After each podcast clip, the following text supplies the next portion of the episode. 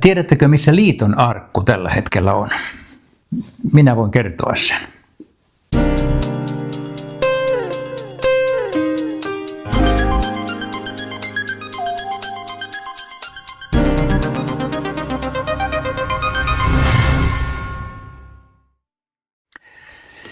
Liiton arkusta kerrotaan Raamatussa toisen Mooseksen kirjan luvussa kaksikymmentäviisi.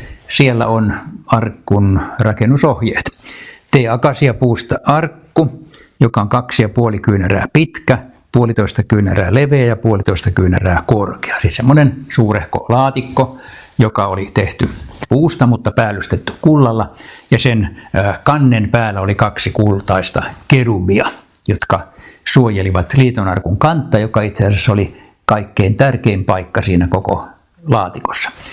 Tämä liitonarkkuhan oli äärettömän tärkeä Vanhan testamentin aikana, sillä se oli ilmestysmajassa kaikkein pyhimmässä. Sinne sai mennä vain ylimmäinen pappi kerran vuodessa suurena sovituspäivänä verta mukanaan. Hän pirskotti verta liitonarkun kannelle tähän kerubin siipien alle, ja Raamattu sanoo, siinä Jumala ilmestyy.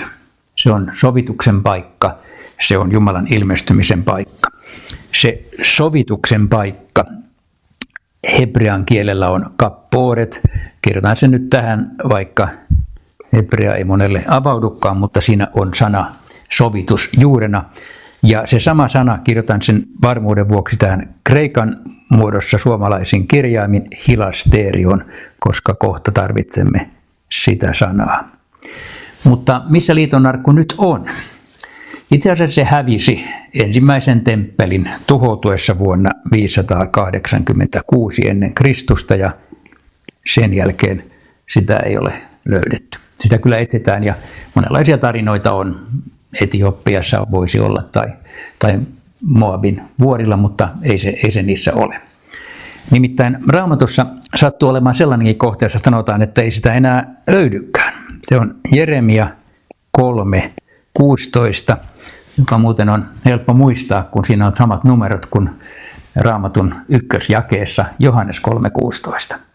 Tämä Jeremia sanoo, että tulevaisuudessa liitonarkkua ei enää kaivata, eikä muisteta, eikä uutta enää tehdä. Eli sen tarina on loppu. Miksi? Ja nyt tulee tämä varsinainen juju.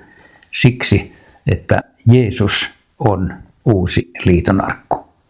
Tämä on sanottu roomalaiskirja kolme kaksikymmentäkolme kaksikymmentäviisi, jossa Paavali käyttää tätä sanaa hilasterion, joka on siis tämä liitonarkun kansi.